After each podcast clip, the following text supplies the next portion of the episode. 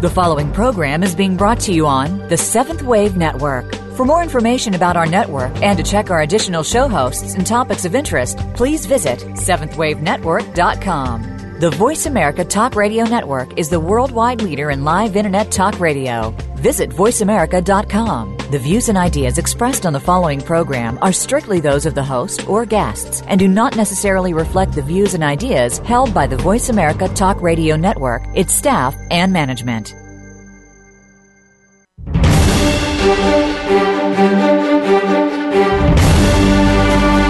The Summit Lighthouse brings you practical spiritual answers and is the open door to sacred mysteries. These teachings, delivered by Mark and Elizabeth Clare Prophet, are compelling, thought provoking, and timeless.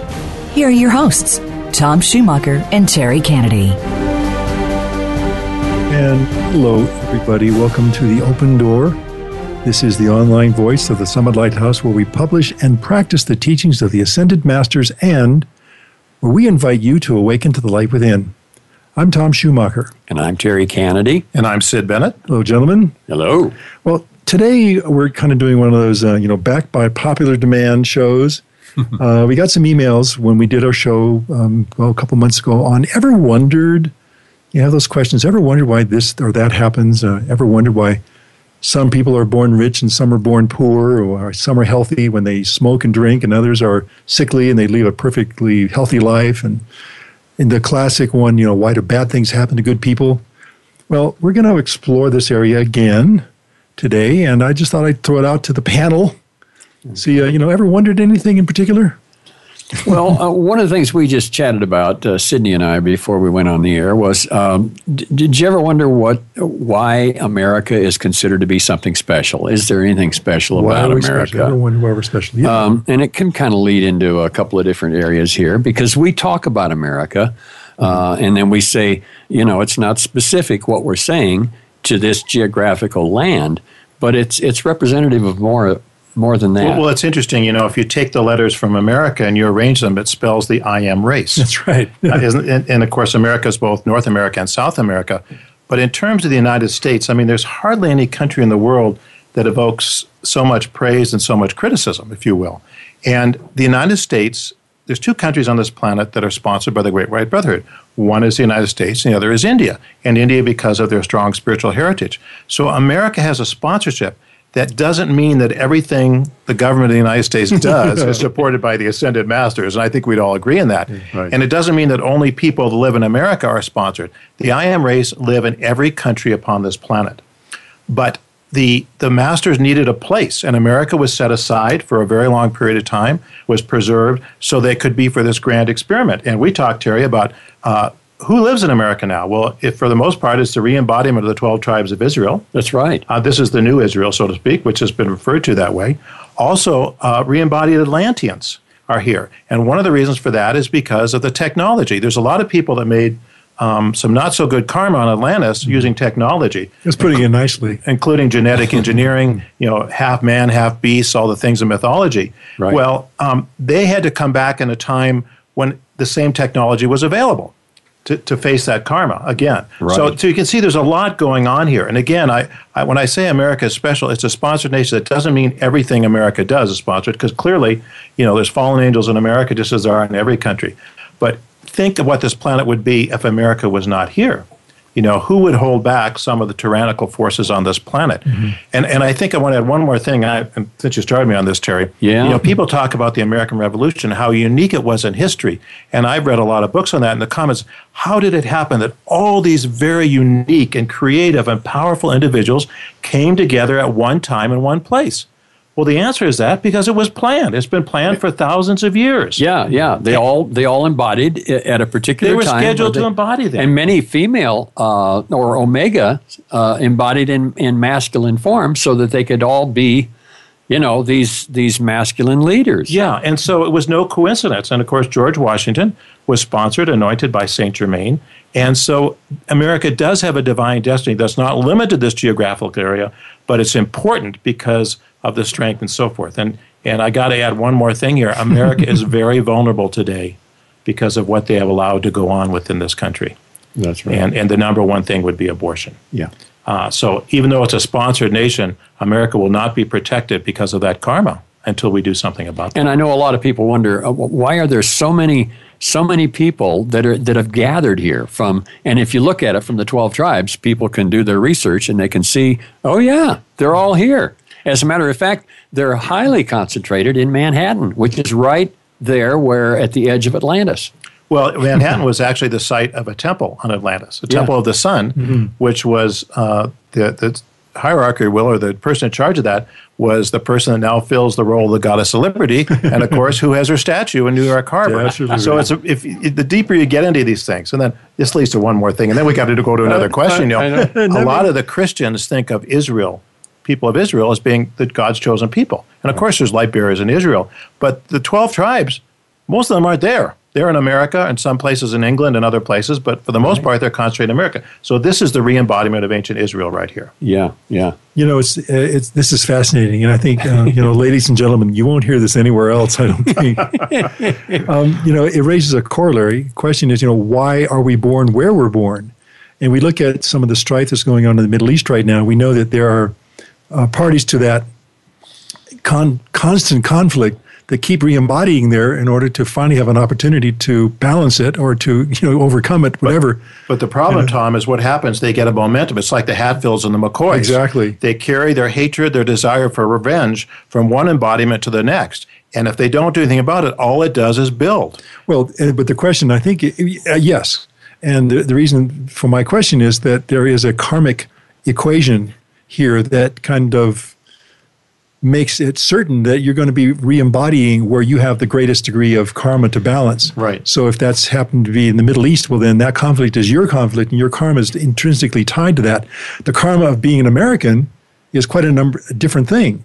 You're talking about the twelve tribes, mm-hmm. talking about you know the the Atlanteans coming back to again balance perhaps, or just have the opportunity to balance their karma. So America becomes a place like any place else. is a cauldron. It's a it's a it's a place to balance karma. Yeah, and it's and it's like uh, uh, groups that come together within a family. I mean, they they've come Same together, thing. same thing. They've got karma to balance, and they might those same four or five siblings might come back and back and back, you know, until they get some stuff worked out. Or, or I read the story of a, a couple that had been married in the hundreds of times Oh my God! because they had never balanced resolve their karma. So they had to keep getting married lifetime after lifetime after lifetime. Okay. So that's an incentive to resolve your karma one way or the other. Cody, oh, it's you again. Yeah. oh no! Don't get so mad about the dirty socks on the floor. Gee, I'll put the seat down. Yeah, yeah. Okay, so we're ready to move on? Well, Yeah. I- yeah, of course we are ready to move on. I think one of the things that has come up in this conversation, did in the past show, it did- did just now again, I wasn't being too subtle about it, is that karma is a key player in all of these ever wondered situations. If you look at why do bad things happen to good people, right. it's karma, Yeah. you know. So as we answer these questions, as we kind of wonder about them, you don't have to wonder too hard. Yeah. You know that You understand that. Well, in fact, that relates to one question I had. I wrote down, you know, can karma affect weather? no good. And of course, we're preparing, I don't know, uh, in this country, I guess around the world, for a El Nino uh, situation where the warm waters in the Pacific. In fact, I saw last night that there were, uh, I think, three active hurricanes in the Pacific Ocean, and that has, at this time, this never happened before in history. So Oh the, the short answer is weather is absolutely affected by karma. And why do we have these extremes? Why is there an extreme drought in California in the West right now? Why are other things extreme? It's because of karma. You know, I remember when Katrina, we just celebrated the 10th anniversary of that, that terrible storm that hit New Orleans, Orleans, that yeah. just about destroyed it. And at the time, one of the, the Christians, I forget who it was, came out and said, Well, this is because of the sins of the people. And they laughed at him. You know, they said, That's ridiculous. This is just pure science. Well, you know, ironically, he was he was actually right. It was a result of forces put into motion. Of course, New Orleans has for a long time been a center of voodoo, black, Black magic, magic, and yeah. witchcraft. Okay, mm-hmm. that's the misuse of God's energy. Doesn't mean that everybody's bad there, but it you know there's a place in the Bible that says the rain falls on the just and the unjust. So when karma karma comes, it comes. It's not dead. Excuse me. It's not God sending forth the lightning bolt. It's the return of energy that has been sent out, and and so that's the same as earthquakes as well. So the masters have repu- totally. Excuse me, have repeatedly told us we can mitigate the effect of bad weather or hurricanes by the use of the violet flame, or even earthquakes. Um, so it's interesting. Uh, you know, yes, it's karma, but we can do something about it. But if we don't do anything about it, it's going to come in the in the full brunt of things. Yep. And you know, every people have asked, why hasn't California? Why have they survived this long? Especially if you know what's going on in California, I would ask that question myself. You know, I don't know the answer to that, except I know there's a lot of people in California that give the violet flame, and perhaps that stayed the hand. But it's Yeah. going to come at some point if if we don't do it. And so everything is our accountability, whether individually or collectively. Yeah. And you know, uh, being uh, being in a drought situation is a is a water karma, and so that's an that's the emotional body, Emotional of, body, the, yeah. of the four quadrants. Yeah, so there's something going on there, you know. Well, you know, we, we, we are, as we're doing now, talking about karma as, as a key component in the equation of what happens to us. And, you know, all these ever wonder questions are going to have a piece of that. Reincarnation kind of goes hand in hand with karma. And I was thinking about this question of ever wonder why some people are born rich and some people are, are born poor, or they're in their lifetime, just abundance seems to elude them. And one of the thoughts that occurred to me was, well, in a past life, perhaps they had been abundant and they lost that abundance in a violent fashion. They have a memory of having had and then suddenly having it ripped away. And so, so now in this current lifetime, they don't want the abundance again because of what it could lead to. So that there's this almost instinctive relationship established by their past life experience and karma that says, you know, I'm going to protect you from abundance. Now, you may want it on the surface, but underneath there's part of me that goes, no, if I have abundance, I'm going to get violently murdered. But you know what? You know? The other part of that is uh-huh. if you haven't, you know, if you haven't handled abundance correctly, yes, you may have poverty in the next embodiment, or you may get it one more time to try and pass your test. Because if you don't, um, you know, again, you build momentums the wrong Yeah. way. But you know, you mentioned that about the karma, and I remember one story Mrs. Prophet told when she was talking about some past embodiments of famous people, and she said on Atlantis, um, Henry Ford was embodied there, and he invented this uh, was like a uh, airplane that was like our cars or something. I don't know what the It's the Model A. yeah, the whatever it was. and basically, the government took it from him and took the idea and everything else and didn't pay for him. So he was denied that abundance. So he came back in his lifetime as Henry Ford, Mm-hmm. and of course became mega rich because it was it was owed him, so to speak. Oh yeah. Yeah. So karma is you know is fascinating, but even so. You know, abundance is really a two-edged sword. If you don't know how to use it, it can be very detrimental to your soul. And, and some good souls will accumulate a tremendous amount of money and then do really good things with it too. So that's a very good karma. Well, good things that don't have ego attached to them, perhaps. Right, right. And they don't need their name on a chair Or or, a a, statue. seat or a statue. Or a brick. yeah. You know, I, a number of years ago, I read something that was in USA Today, excuse me, about they asked rich people what would they be willing to give up for a real, genuine spiritual experience. And it was somewhere between 85 and 90% of them said they would give up their entire abundance Yeah. Oh, to my have gosh. that. Isn't that interesting? yes. So obviously, money doesn't buy, buy happiness, but it's certainly convenient to have. yeah. Well, as a musician, I, I remember having people come up to me and say, you know, I, I'd give anything to be able to play the guitar and sing like you do, you know, because they just they just kind of admire that, you know what I mean? So, I mean, not that I was particularly good, but they just they just admired that in someone else, you know. They'd be willing to give up a lot of what they have. Just say it, it, on that check, just it's T E R R Y. yeah, that's right. Well, okay. Um, ever wondered how time goes by so fast on these shows? I did. Oh my gosh. Well, here we are, um, fast on a break already. Let's take that break now. And when we come back, we'll talk more about ever wondered questions. So please stay with us.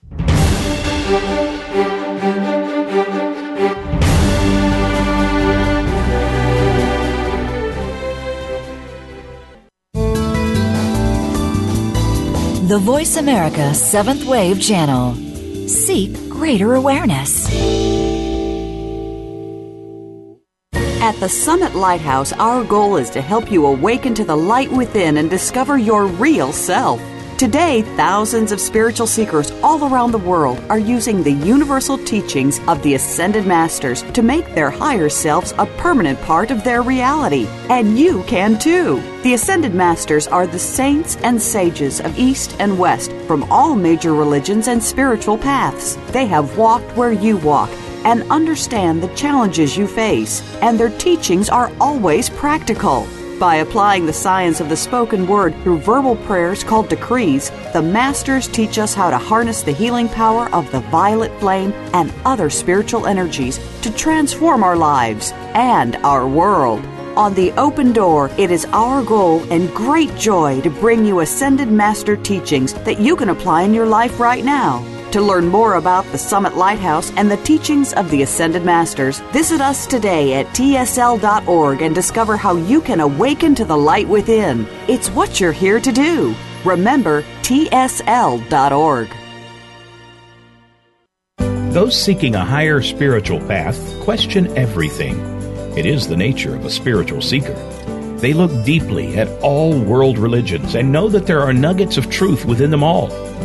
The Summit Lighthouse is a deep repository of spiritual wisdom delivered by the Ascended Masters through their messengers Mark and Elizabeth Clare Prophet. For over 50 years, we have brought seekers worldwide liberating teachings that include the violet flame, the creative power of sound, and a deep personal connection to the Masters of Light. The goal of our show is to bring you timely spiritual teachings that are practical and liberating for a free download of one of our most popular books, go to www.summitlighthouse.org forward slash radio downloads.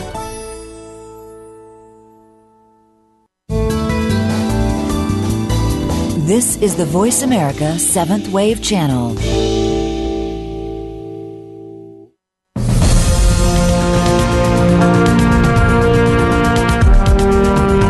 You are listening to The Open Door, brought to you by the Summit Lighthouse. Please send your comments or questions to webradio at tsl.org. Now, back to our show. And thank you, everyone, for staying with us. You're listening to The Open Door, the online voice of the Summit Lighthouse. And today we're talking about those ever wondered questions, ever wondered why people are healthy or, or not, or whatever. Anyway, we are covering a lot of ground today because there is uh, a, a threads that connect these kinds of experiences. And whenever we're talking about ever wondered, as you probably know, if you've listened to us for any length of time, we talk about those questions that are basic to the spiritual quest, to the why am I here? Who am I? Where am I going? How do I get there? And a lot of times we come up against questions that we can't seem to answer. You ever wondered why? In fact, I think you were talking about this, Sid. Ever wondered why certain saints happened to uh, be where they were or why they were able to act as they did? Or in, in your case, if you have that question in your list there, why, why Mother Mary was chosen to be the, the mother of Jesus? I know you think about it here, the most um, blessed mother, you know, mm-hmm. in all history for, for the most part. And was she just a simple little peasant girl from, mm-hmm. from Nazareth, you know, that had a, that had a pure heart? Mm-hmm. Uh, that's what we're led to believe. And yet, what the Ascended Master teaches on her is so much more profound and so much deeper and so much more expansive that it gives us a, a, a, a view of how God works, you mm-hmm. know. And and um, in Mother's Mary, Mother Mary's case, she is first of all, she's the twin flame or the archeia of the fifth ray of Archangel Raphael. So she was the queen of the angels even before she, so to speak, took embodiment.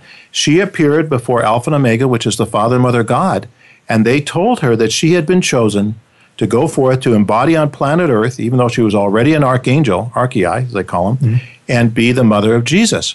But it wasn't just for that embodiment. She had a number of embodiments. In and preparation. In preparation. She embodied on Atlantis, and she was a, a priestess of the sacred fire there. Um, we know she also was the mother of David, which was an embodiment of Jesus. So she was the, the mother of Jesus even before he was Jesus, you know, in preparation for it. And I don't know uh, any other embodiments, but I'm probably safe to assume there were some. So when she became born to be the mother of Jesus, she was well prepared. It just didn't, quote, happen, unquote. Right.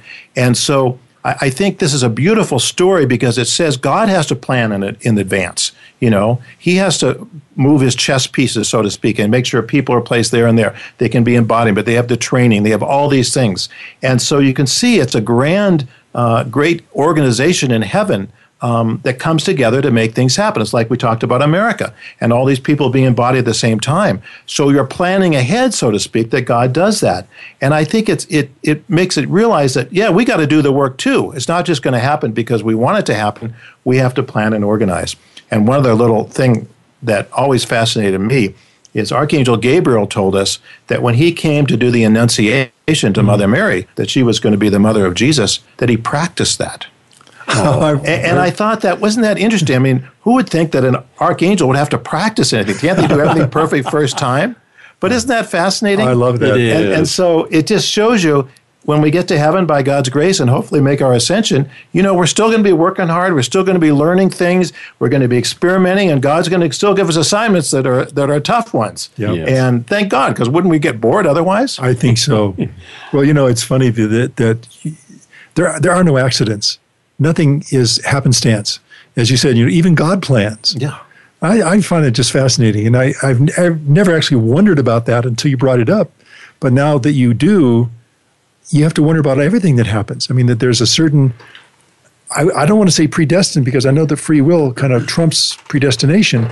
But when you plan, you have to plan for the eventuality that somebody might throw a wrench in your plan, which is make a free will choice that is not necessarily in line with what it is that you can foresee. Well, look, you know? Uh, let's go back to the American Revolution. If mm-hmm. you read the history of the American Revolution, I mean, it was it was it was not a slam dunk, as they say. No, there were time and time again when it was just a, a, breath away from failing. Mm-hmm. And of course, you know these because everybody has free will. God, it may have been God's will for the United States of America, but it but it didn't necessarily mean it was going to happen unless people came together. Did what they needed to do. I mean, Washington's been known as the indispensable man. If he hadn't been there, if he said, "Look, I've had enough of this. I'm going back to Mount Vernon," it never would have happened. And proof of this is that Saint Germain, uh, after his ascension, physically appeared in Europe for over hundred years as Le Comte de Saint Germain, mm-hmm. and he the Wonder Man. the Wonder Man of Europe, and this is documented historically. Voltaire wrote about him. It's not a myth that we could. They knew he, he, he was living. He was the, known as the man that never dies. He was trying to create a United States of Europe, and he failed. Mm-hmm. I'm not saying he failed, but the people that needed to come together to do things didn't do their part. So you can see it was their destiny, but they they blew it. And there was all this divine intervention with uh, with uh, Washington in particular. I think there was a sharpshooter Indian who refused to continue shooting at this man on this horse because he knew that he'd hit him. He aimed and hit, hit, hit, and they found holes in his uh, in his garments, and he couldn't. And he said, "I'm not, I'm not going to shoot that guy anymore. He's he's something special." He's got some powerful medicine. But but I think, and it wasn't just him. Obviously, it was a whole group of people. Right. So it it makes our individual accountability much greater. Yeah. And and so and again that comes back. I got to put a dig in for this for the use of the science of the spoken word, for the violet flame, for the calls to Archangel Michael that will affect world events. You know, you have a maybe have a very humble job in a very little city, and you're unimportant, quote unquote, in the eyes, eyes of the world. But by the use of the science of spoken word, by invoking light from heaven and violet flame, you can impact this entire planetary body. And if we got tens of thousands and millions of people giving the violet flame, we'd, you, we'd be in a golden age in the blink of an eye. yep. And you know, uh, Guy Ballard, who, who was a reincarnation of George Washington, had millions of people giving the violet flame back in the 30s and the 40s, and uh, which which begs the question: How come more people haven't been doing the violet flame? You know, I mean, it's been Well- around for 70 or 80 years, And that's a never wondered question. You know, Yeah. where has it been? right?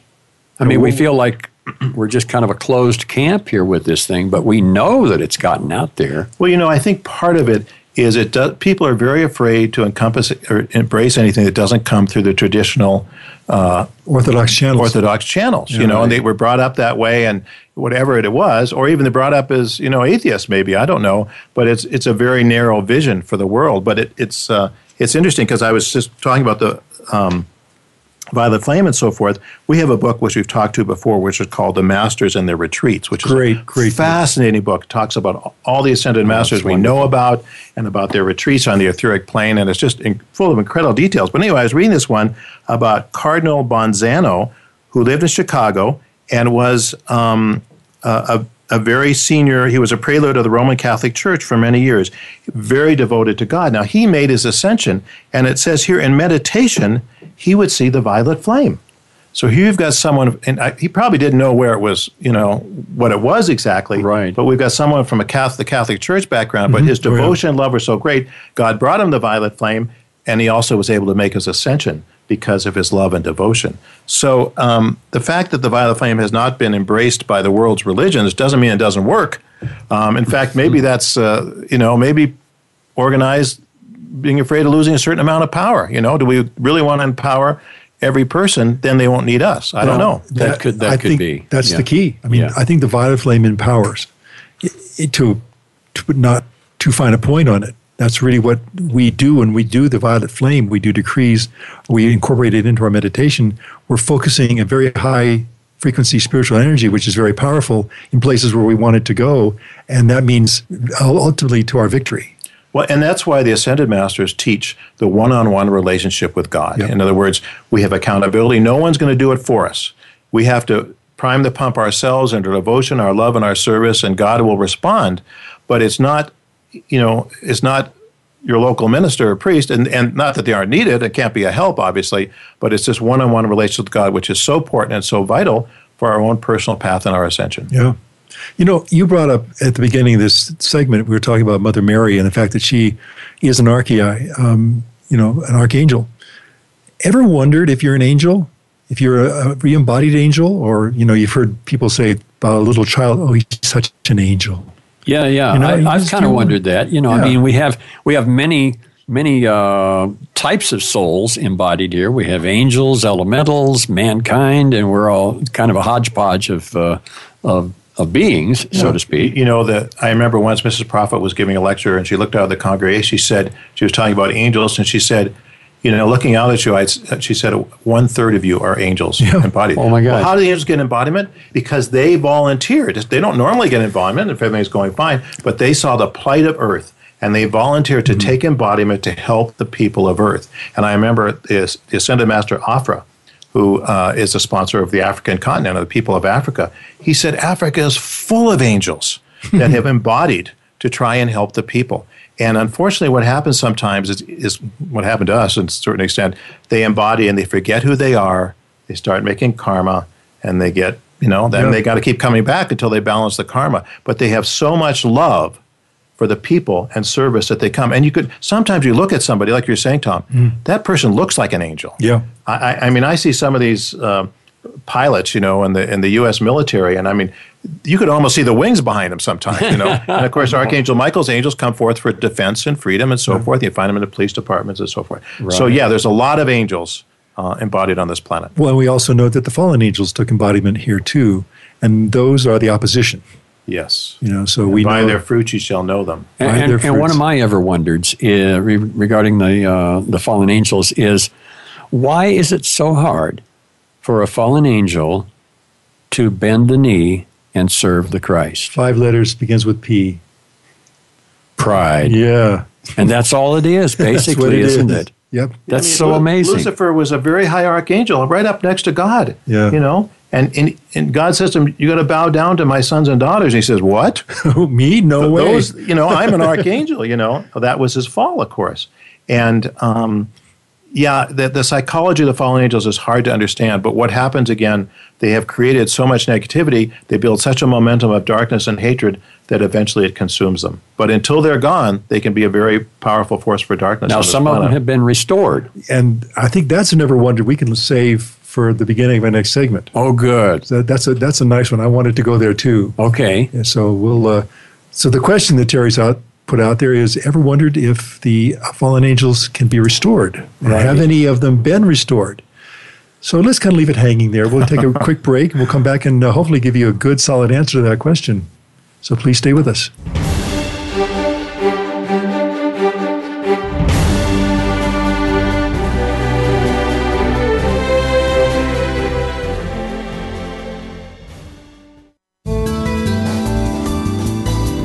Invite meaning and inspiration to your life. This is the Voice America Seventh Wave Channel. Right now, all over the world, warriors of light are working tirelessly to defend your soul's opportunity to achieve oneness with God. These spiritual warriors are keepers of the flame, and though few, the power they wield is greater than all of the weapons made by man. Founded by St. Germain in 1961, Keepers of the Flame is a non denominational fraternity in the tradition of ancient spiritual orders. When you join, you'll receive a series of lessons that will introduce you to a vast and dynamic spiritual world. See for yourself. Access Lesson 1 right now, completely free, no login required. Simply go to tsl.org slash keepers, and in seconds you could be exploring a whole new world of practical Ascended Master teachings. Lessons are printed or available online for any time, anywhere access, and anyone can join. Discover your real self and explore your full spiritual potential. Become a keeper of the flame today and awaken to the light within. Please visit tsl.org slash keepers and prepare to accelerate. Those seeking a higher spiritual path question everything. It is the nature of a spiritual seeker.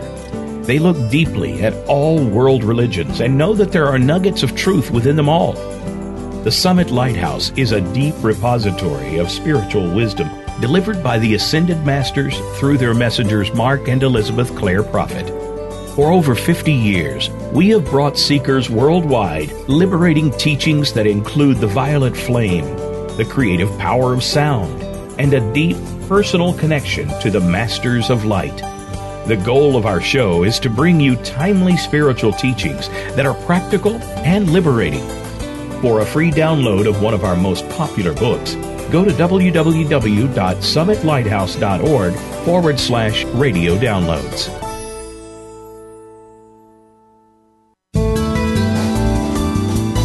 This is the Seventh Wave Channel on the Voice America Network.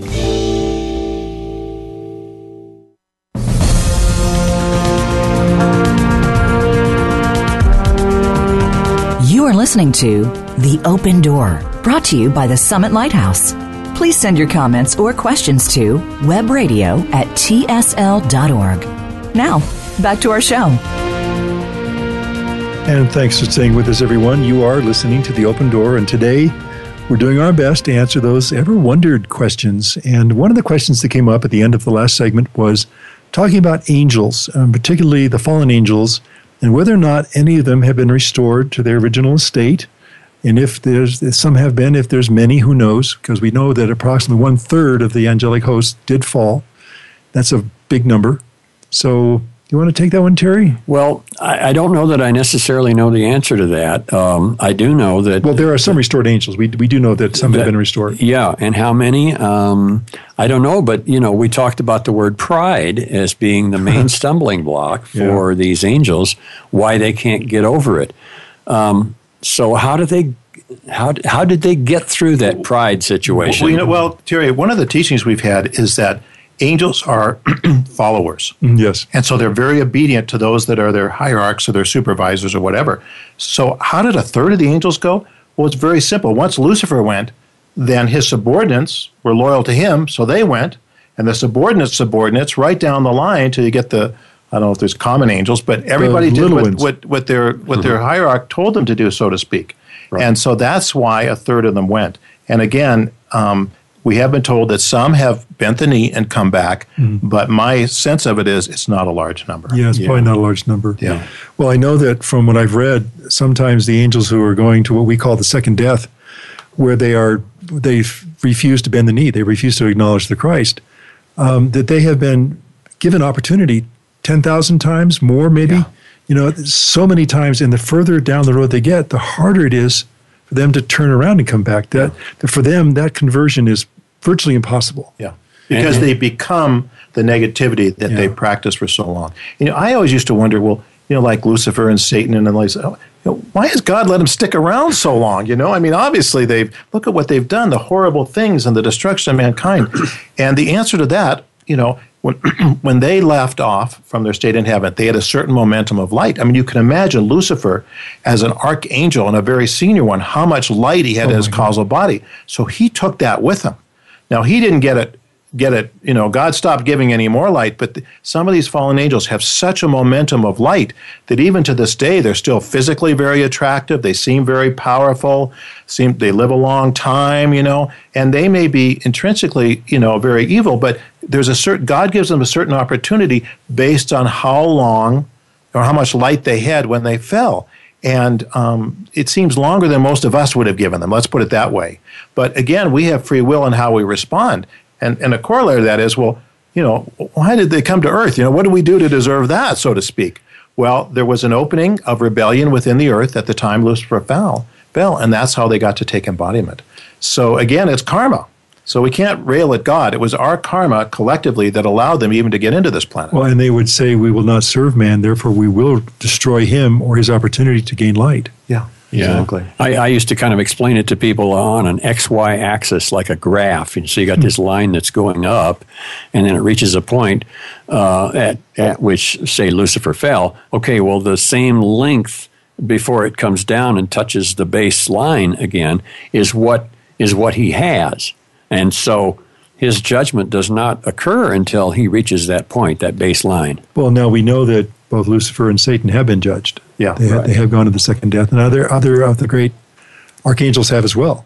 Yeah, I, although there seems like there's always somebody willing to take their place. I know there's always- Um, in fact, we got a letter which I'm going to respond to, to about someone who wrote in about Jesus being called by another name, and I won't say the name now, but um, you know that we've been taught that that is a false hierarchy impostor of Jesus. In other words, it's a fallen angel that pretends he's Jesus, and he does you know take people in by that. So Oh, you know you got to really be able to read vibration and so forth, um, because the fallen angels are pretty sly. But you know God has given us this tool set to deal with them, and God is greater because Archangel Michael threw him out of heaven. They didn't beat Archangel Michael, but that's why we do have to be be prudent in terms of calling forth protection from the angels, and you know because these are energies that we're dealing with on planet Earth. We said it before. You said it last segment. You know, by their fruits shall ye know them. If you don't have the discernment that you need to differentiate between the false and the true, pray for it. And because sometimes these fallen ones can be very subtle. Oh, yeah. And they can come across as very good and very loving and on, on, and on. Well, surely you shall not die. Yeah, you know, and and so you have to be very careful, you know. And of course, they'll try and get your sympathy. "Oh, God kicked us out of heaven, you know. We're not really so bad. We're just like you. Yeah, really. Yeah, you, sympathy you, you for can, the you can understand how it was for us. And you know, for our listeners that, that want to know how do they protect themselves from these energies and these beings and these fallen angels, we have some real basic, uh, like we've got the heart, head, and hand decrees, which Oh, is, yeah. which is very simple. You get a chance to do your little tube of light. You give some forgiveness and you give some healing and some transfiguration. It's just there's it doesn't take but a couple of minutes to give the heart, head, and hand decrees. But if you do that every morning, then you've got this protection, uh, which which is like and I used to explain it to people. It's like, and it was explained this way to me. It's like standing. It's like putting a a, a candle in the down into a milk bottle, and so you set that milk bottle in a in a pan of water, and that candle is not going to go out. You are protected with your tube of light. Oh, You know, can I just tell a quick story? And this is a, a relatively mundane story. well, be, before you do, let, let me give people a link to a free book Okay. for the Violet Flame since you brought it up. Okay. Just go to www.tsl.org slash Violet Flame Book. It's a free download. Take it with our compliments. Yeah. Violet Flame Book. TSL.org slash Violet Flame Book. Now, sorry to interrupt you. Well, you know, I, I, in terms of Archangel Michael and how important he is for our protection, that we need him. And for instance, we always do a prayer to Archangel Michael when we get in our cars or any transportation for that matter, um, silently, obviously, if there's people around you. But in our car, we always pray. And of course, every morning we give our devotions to Archangel Michael. Well, I was took my family and another family, and we went down to uh, the Grand Teton National Park, which is about I don't know. 100 miles south of here approximately. Mm-hmm. Anyway the day we were coming back but it's a very it's a long drive because you go through yellowstone Park and so forth we were going to leave there leave there and it seemed like nothing went right everything took Yeah. a lot longer than than we it was supposed to and i had to get gas and there was a problem with the gas thing and it took me like 20 minutes to get gas instead of five minutes and i'm getting frustrated you know this is we're losing time and so forth and i get the gas i'm about ready to go and all of a sudden this big garbage truck comes along Yeah. and is literally in front of me You can't go. and it's do, emptying the, this big garbage thing. Well, it takes them 10 minutes to do that, you know. So I'm kind of sitting there getting fuming. And I heard this voice in my head. I said, This delay is for a purpose. And, you know, as soon as I heard that, and this is what God will do, He'll, he'll manage where you are at a particular time. anyway, on our way home, all of a sudden, a two lane road, the traffic came to a complete stop. And when we got up there, a huge truck, I mean, a huge one, had turned over and you know it was a really bad accident and i thought to myself archangel michael knew in advance because of certain energies that there was going to be something happening mm-hmm. and maybe i would have been right behind that truck. And so they delayed me so i wouldn't be there. You know it seems like a minor thing but wouldn't you like to have that in your life when you've got the angels watching out for you? Oh, boy. and they will. All you have to do is ask them. We had we had a very similar situation. We were getting ready to come back from Alberta, And we had this delay. All of a sudden, this neighbor from across the street came over and we got all engaged in conversation. And we ended up being 15 or 20 minutes late. But sure enough, we head out of, head out of Edmonton. Mm-hmm. And there had been a vehicle that crossed over the freeway, and there were fatalities. Yeah. And we were just about that far behind, that 15 or 20 minutes. It's pretty amazing. Oh, it's amazing. I'm And- getting chills right now and I just telling the story. You know, Terry, that it's it's it, God doesn't all God wants us to be safe. Okay, yes, we have karma and we have karmic vulnerabilities that you know, like the law of gravity, but we have free will and we can do something to mitigate or eliminate those. Okay, and that God doesn't want us to have these things happen to us, but we have to use the tools He has given us and learning how to invoke the presence and protection of Archangel Michael for you and your family, for your nation, and for people on this planet is one of the most important things you can do. And you know, go to Archangel Michael on our website. There's a decree to him, a simple prayer: Lord Michael before, Lord Michael behind, Lord Michael the right, Lord Michael the left, Michael above, Lord Michael below, Lord Michael Michael wherever I go. I am His love protecting here. I am His love protecting here. I am His love protecting here. Can't remember that one? Archangel Michael, help me. yeah. Well, I, we, we were taxiing uh, airport. I think it was Salt Lake City, and I'm leaning against my arm, my watch hand, with my finger plugging my ear, and I'm speaking quietly to myself, doing the Archangel Michael protection matrix. And this little boy leans across the aisle and he goes, "Are you a sky marshal?" I thought I was talking to my phone. I said, "No, but I work. I work for him. His, his name is Michael." oh, Oh, that's good. yeah, but you know, but you're absolutely right. We have to be active participants in our salvation, and whether or not we know it, we are protected when we ask for that protection. And it may not take a form that we necessarily approve of if we're being kept in a gas station for half an hour, but eventually the reason for that, you know, does occur. I've been I've been stalled ten seconds, and literally something happened ten seconds ahead on the fr- on the highway. But you know, talking very about quick. calling the angels, I was reading this when we talked to George Washington, America, and so forth. There's a teaching about um, the mighty blue eagle from Sirius. Yes, the form- And the mighty blue eagle make, is made up of blue lightning angels, and they have very specific purpose, very powerful. And um, the story is told when uh, George Washington was praying in the, on his knees in Valley Forge. When he, he prayed for help, it actually brought instantaneous response from this huge band of angels from Sirius. They immediately came to his attention, uh, to his help. And the teaching has been given that we would not uh, prevail in the revolution without those angels. What if he hadn't prayed for them? Wow. You see? So it cha- when you invoke angels, you can be looking at the news in Syria and where these, these horrendous things happening. Archangel Michael, go forth to Syria this day and protect God's children as much as possible. You know, it may not resolve things immediately, but it will make a difference. And you give the angels authority to act, and they cannot act unless you give them authority because it's the law of octaves. Indeed. And so if we want God to intercede, we have to ask him to and his angels. You know, we're coming up again on a break. Amazingly, how fast this is going. But there's two issues that have been raised in this last segment that I'd like to continue with when we come back from break. One of them is the fact that we can command angels. We have that authority to command angels. And the other is looking at whether our prayers are answered in the way we think they're supposed to be answered or not. You know, I mean, ever wondered why some prayers are answered and some aren't? Well, there's obviously a reason for that, and uh, we'll discuss why some prayers are answered in a way that we can perceive and why perhaps they're not, but they are answered. And also, we'll talk about the other thing I just mentioned Okay. those angels. anyway, uh, we'll be back in a very short moment, so please stay with us and uh, join us for our last segment on Ever Wondered Questions. Thank you.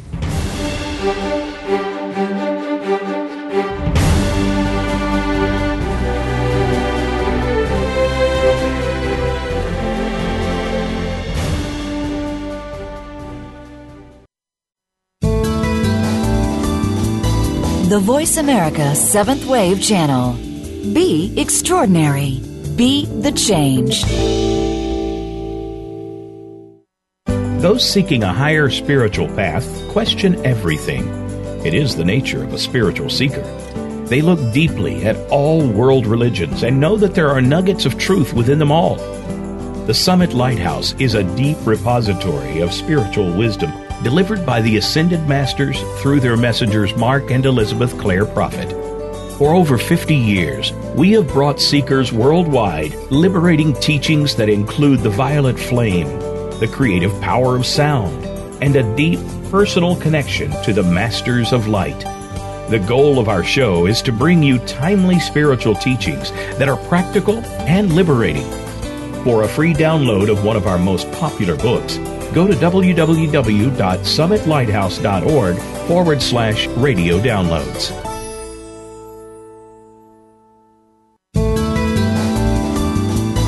The Seventh Wave Channel on the Voice America Network.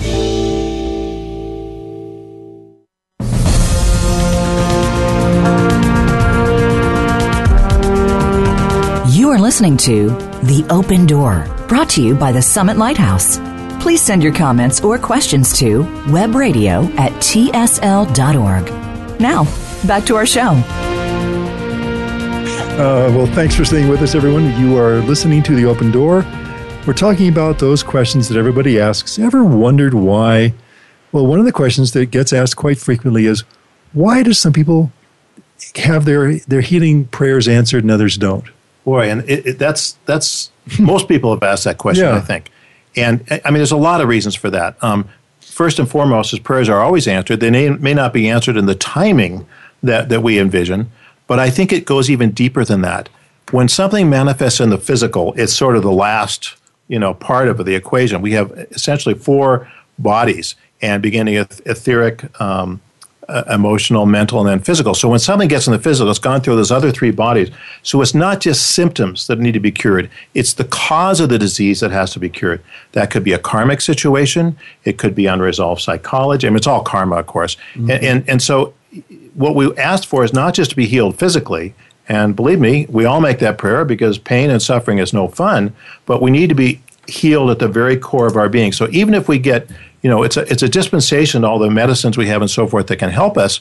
But unless we go to the core of that, uh, then we're not going to be truly healed. And so it, it's a spiritual equation as well. Do you remember we talked about this once before where sometimes it may be the will of God that that disease runs its course and that if you were to circumvent that particular karmic balancing, you might have to do it again in another lifetime or at another time. Well, this is true. I mean, some you know the masters teach that when you have to have surgery, it is a great way to balance karma. Not that you have unnecessary surgery, but if, if you're required to have surgery, in some ways it can be a mercy because you're balancing so much karma by mm. doing it. Because there always is a karmic equation here.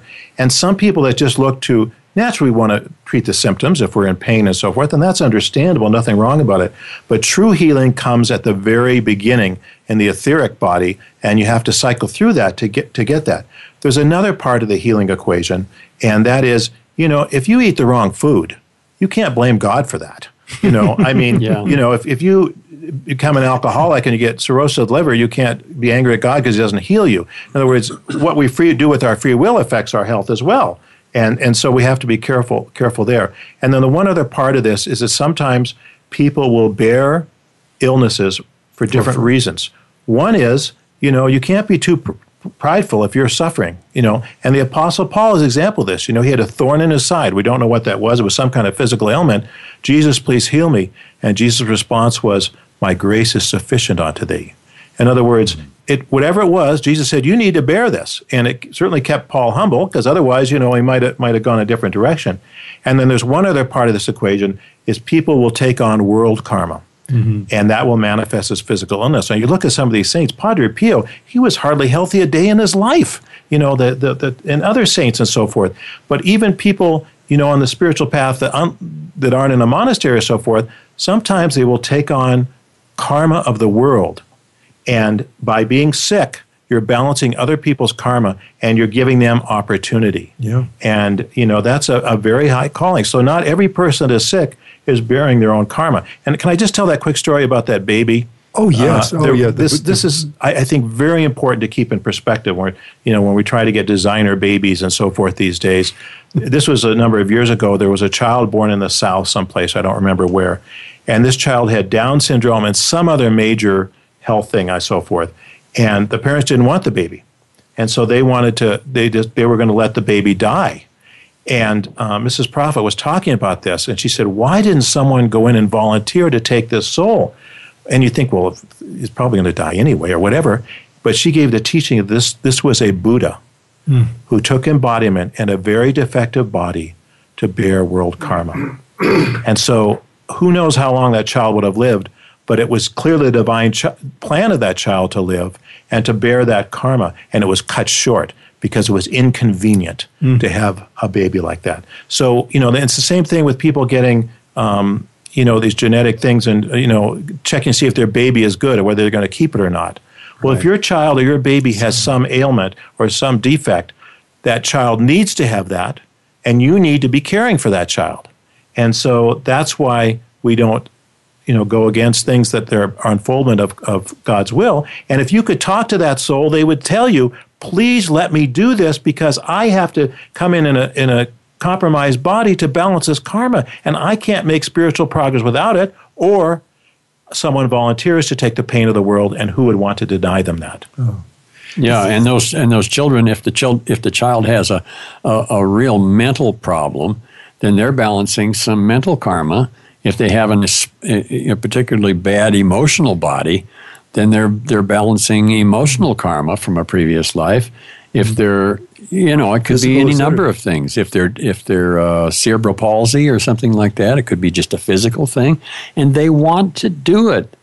They just so bad want to do it. and it takes a lot of maturity and love to do that right. but but you know this is when we have a perspective we have an understanding of the equation on planet earth of karma and reincarnation the evolution of our souls how we're going to get home to god it changes the way we see things it changes the way we live and if enough people, even just an understanding of karma, people aren't going to go on these karma making binges, binges when they think, well, what's, what does it matter? I'm already doomed anyway, or so forth, you know? Yeah. And, and so it, it just would change everything if people had this protective understanding and how we treat each other. Well, nobody knows, you know, so I'll get away with this.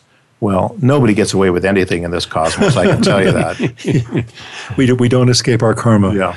Well, you know, as we're kind of coming close to the end of the program, I want to kind of recap this a little bit because we're talking about things that, you know, are. Fo- we're curious as to why things happen. Um, I know in my own life that there have been times when I've been tempted to get angry at God because things didn't happen the way I wanted them to happen. And as we're looking at these ever wondered questions, there really are a couple of things that we want to keep in mind. One of them is we're just talking about the will of God. The other is that our life stream needs to balance karma in order to continue our eventual ascension. And we recognize that we have choice, so that whatever is happening in our lives, we're in the best place our karma can put us in. So if we look at all these questions that we may have about why things happen, like again, you know, the why do bad things happen to good people? Why are some healthy and some sick? Why are some poor and why are some rich, et cetera? Whatever the case may be, there are reasons there that are uh, quantifiable. They're understandable if we look at it from the standpoint of karma, free will, and the will of God. And if we can always remember that when we're looking at situations, we can change how we feel about them. For one thing, we can say thank you when an opportunity arises in our lives to confront something that's hard to deal with. We can rail against God and say, Why me, Lord? Or thank you for this opportunity to balance karma. Thank you for this opportunity to get under my psychology. Thank you for this opportunity to grow. And, Yeah. and, and what's what's so exciting about knowing that is because we have the violet flame, you know, some things we'll have to experience in the physical because that's the only way we'll learn our lesson. But the violet flame will mitigate karma. It will mm-hmm. reduce the intensity of it. In some cases, eliminate it. You know, if we if we've already learned that lesson, we don't need to learn it again. And so the violet flame can actually transmute that karma and repolarize that energy. So the things that we have to experience, you can go to work on. Because again, karma is a law like gravity. It's not God getting even, okay? it's just the return of energy. It's an energy flow thing. So this is what is the, the, the miracle of this violet flame if we will embrace it and use it. And with this other knowledge, that is how, ladies and gentlemen, Saint Germain can tell us we can make our ascension in one life, or if it's if we're quite advanced in years, in the next one. So this is why we're excited about these teachings. Indeed. And anybody can use this information. This is not special. You don't have to join anybody. Yeah, you, you don't have to become part of a religion. Uh, this is something that'll work with. In fact, any spiritual discipline can be augmented with a violet flame. And, and the most simple violet flame mantra is I am a being of violet fire. I am the purity God desires. You could give that all day long, and it'll work. Yeah, it's like like the rosary, you know. Um, and you give the Hail Marys. I mean, Padre Pio used to have one hand in his in his whatever he wore. I don't know what it was. And he was when he was talking to the people, he was also doing the rosary at another level of his being. Mm-hmm. You know. Oh my so so you know it, it it can be fun to learn how to do this. And and I want to just add one caveat here, not only to the prayer about healing, but about decrees. Is of course you they won't work unless they're God's will. So you always say according to God's holy will. Adjust it to the will of mm-hmm. God. Yeah, mm-hmm. yeah, and and your vibration has to be right also. Yeah, the violet flame can't be misused. I mean, a fallen angel can't take it and, and maliciously misuse it. It's not going to work for him. Well, and, and when you think about it, there's a level of peace that you acquire when you say, you know, I adjust this to the will of God. Right. It, it takes whatever you might be thinking as a human out of the equation. So, okay, I can be at peace now because I know that this is how it's supposed to be. Yeah. Whatever it is. So, thank you. Yeah, And, and that's that sometimes is not easy because I know I've prayed for things a lot of times they don't happen. And in my mind, this was you know this is the way to go. This is the thing that should happen. And you know it doesn't happen in my time uh, schedule. And so again, that becomes a trust and a faith. You know, I trust God. Yeah. And even though it's not manifesting exactly as I think it should, quote unquote, I know He has the best interest of my soul uh, uh, first and foremost. And if I trust Him and call for the will of God, then it will unfold. And we've got about 60 seconds for this one last question. I know I brought this up at the beginning of the last segment. We have the ability, in fact, we have the wherewithal to command angels. And one of the things that we have to remember is that as we're going through whatever we're going through in our lives, the angels are there to assist us. They, they have a mandate from on high to, to serve as long as it's a good thing, whatever we're going through. So if we're experiencing something that isn't quite as pleasant as we'd like it to be, you can ask the angels maybe to come along and bear it with us, and they will. To help us. Yeah, to help us. and and if you and if you've a- if you ever wondered why you're listening to this program today, Thank the angels. It's yeah, thank the angels and stay in touch with us. We're at webradio at tsl.org, webradio at tsl.org. And I have to admit that there are occasions when I don't answer emails immediately. Um, nothing personal. I'll get to it, I promise. We will, because we answer them as a group. So if you have anything that you want to add to the show, you have an idea as to what you'd like it to, to focus on at some particular point, or if you have an ever wondered question that we didn't cover, let us know. Yeah.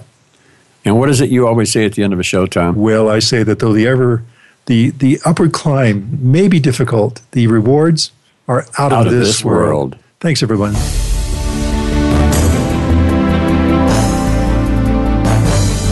Thank you again for joining us this week. Remember, tell your friends and family that they can listen to us live each Tuesday at 2 p.m. Eastern, 11 a.m. Pacific, and noon Mountain on Voice America's Seventh Wave channel. For more information about the Open Door and the Summit Lighthouse, please visit our website, www.tsl.org. We'll see you again next week.